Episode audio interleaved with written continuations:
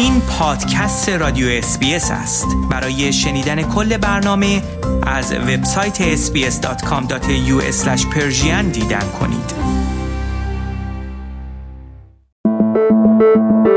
خورشت تکنولوژی.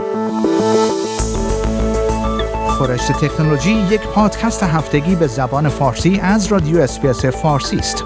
پادکستی که در آن از گجت ها یا ابزار تکنولوژیکی جدید گرفته تا نوآوری های جدید در جهان فناوری و یا حتی ویدیوها و اخبار داغ در شبکه های اجتماعی می‌پردازیم.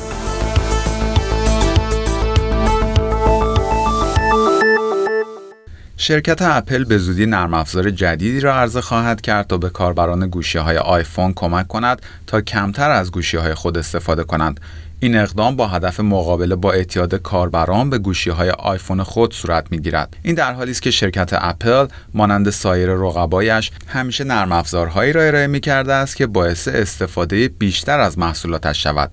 ارزی این برنامه جدید در حالی صورت می گیرد که این شرکت توسط برخی گروه ها از جمله سهامداران این شرکت به دلیل اعتیاد آور بودن محصولاتش مورد انتقاد قرار گرفته است. این برنامه که احتمالاً iOS 12 نام خواهد داشت در کنفرانس جهانی برنامه نویسان اپل که این هفته در کالیفرنیا برگزار می شود ارائه خواهد شد. این نرم افزار جدید کاربران گوشی های آیفون را تشویق خواهد کرد که کمتر از گوشی های خود استفاده کنند. در این کنفرانس همچنین بخشی جدید در تنظیمات گوشی های اپل معرفی خواهد شد که سلامت دیجیتال نام دارد.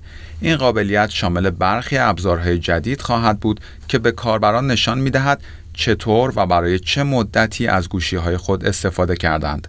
هنوز مشخص نیست این نرم افزار جدید به چه شکل خواهد بود ولی احتمالا شبیه نرم افزارهایی خواهد بود که نشان می‌دهند چه مدت زمانی صرف استفاده از چه اپلیکیشن هایی شده است و در صورت استفاده بیش از حد از یک اپلیکیشن دسترسی به آن را برای مدتی مسدود می کند. اوایل سال جاری میلادی دو سهامدار بزرگ شرکت اپل هشدار دادند که استفاده بیش از حد کودکان از گوشی های آیفون می تواند به رشد مناسب آنها صدمه بزند و از این شرکت خواستند تا برای حل این مشکل چاره بیاندیشد. گوگل ماه گذشته در کنفرانس برنامه نویسان خود قابلیت های مشابهی را معرفی کرده بود که در برنامه سیستم عامل اندروید P عرضه خواهند شد. نظارت بر زمان استفاده از اپلیکیشن های مختلف بخشی از این قابلیت های جدید خواهد بود. سیستم اندروید جدید همچنین باعث خواهد شد تا با نزدیک شدن به وقت خواب کاربر کیفیت صفحه نمایش به تدریج کاهش پیدا کند تا استفاده از موبایل دیگر جالب نباشد تا فرد خواب را ترجیح دهد.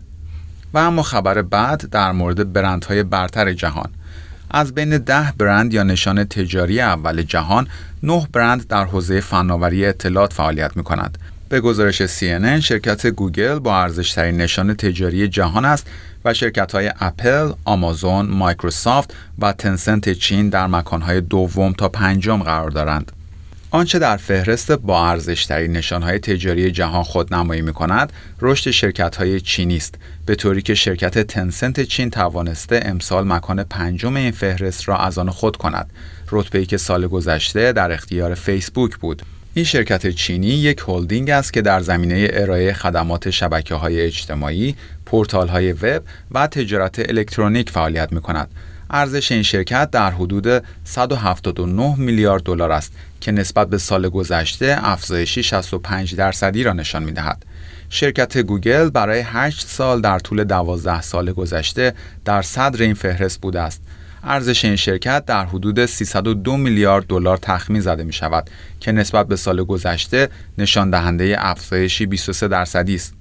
تنها شرکتی که جزو ده نشان تجاری برتر است و در حوزه تکنولوژی و فناوری اطلاعات فعالیت نمی کند، شرکت فروشگاه زنجیره فست فود مکدانلدز است.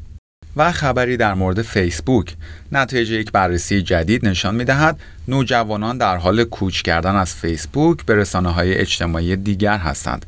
نتایج این مطالعه مرکز تحقیقاتی پیو نشان می دهد فقط 51 درصد از افراد 13 تا 17 ساله آمریکایی از فیسبوک استفاده می کنند در حالی که در سال 2015 این میزان 71 درصد بود این بررسی نشان می دهد بسیاری از این نوجوانان بیشتر به استفاده از شبکه های اجتماعی دیگر مانند اینستاگرام، چت و یوتیوب روی آوردند به طوری که 85 درصد از آنها از یوتیوب و 72 درصد از آنها از اینستاگرام استفاده می کنند.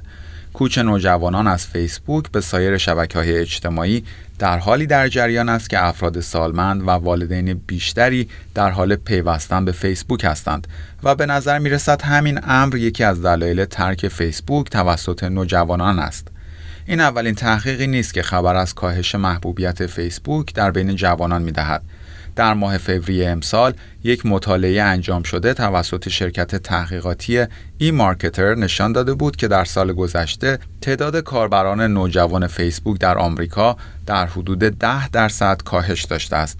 پال اوورنا یکی از تحلیلگران رسانه های اجتماعی شرکت ای مارکتر می‌گوید این تغییر جمعیتی کاربران مهمترین تهدیدی است که فیسبوک با آن مواجه است و حتی از بحرانی که پس از رسوایی مربوط به شرکت کمبریج آنالیتیکا گریبان فیسبوک را گرفت نیز جدیتر است.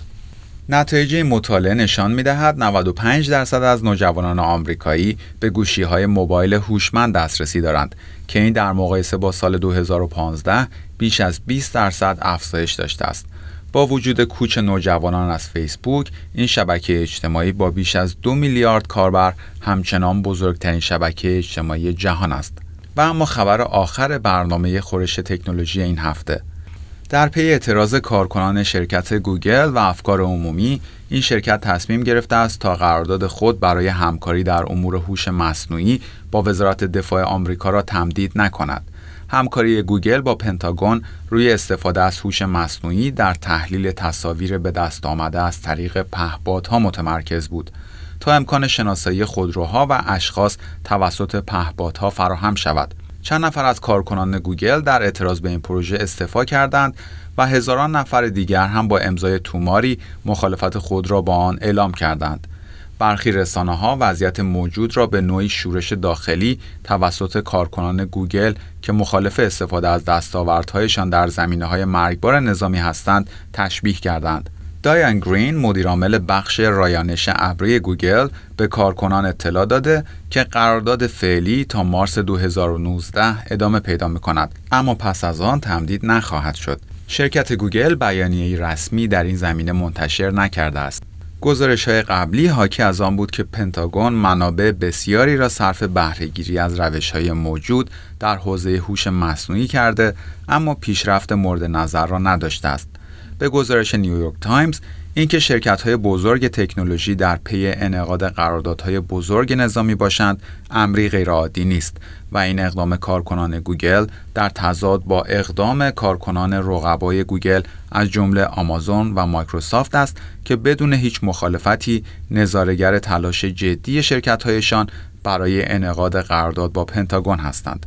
طبق گزارش ها ارزش این قرارداد بین گوگل و پنتاگون در حدود 9 میلیون دلار بوده است که برای شرکت گوگل که سال گذشته 110 میلیارد دلار درآمد داشته است خیلی چشمگیر نیست. این پادکست رادیو اسپیس بود برای کسب اطلاعات بیشتر از وبسایت sbs.com.au دیدن کرده و یا اپ اسپیس رادیو را دانلود کنید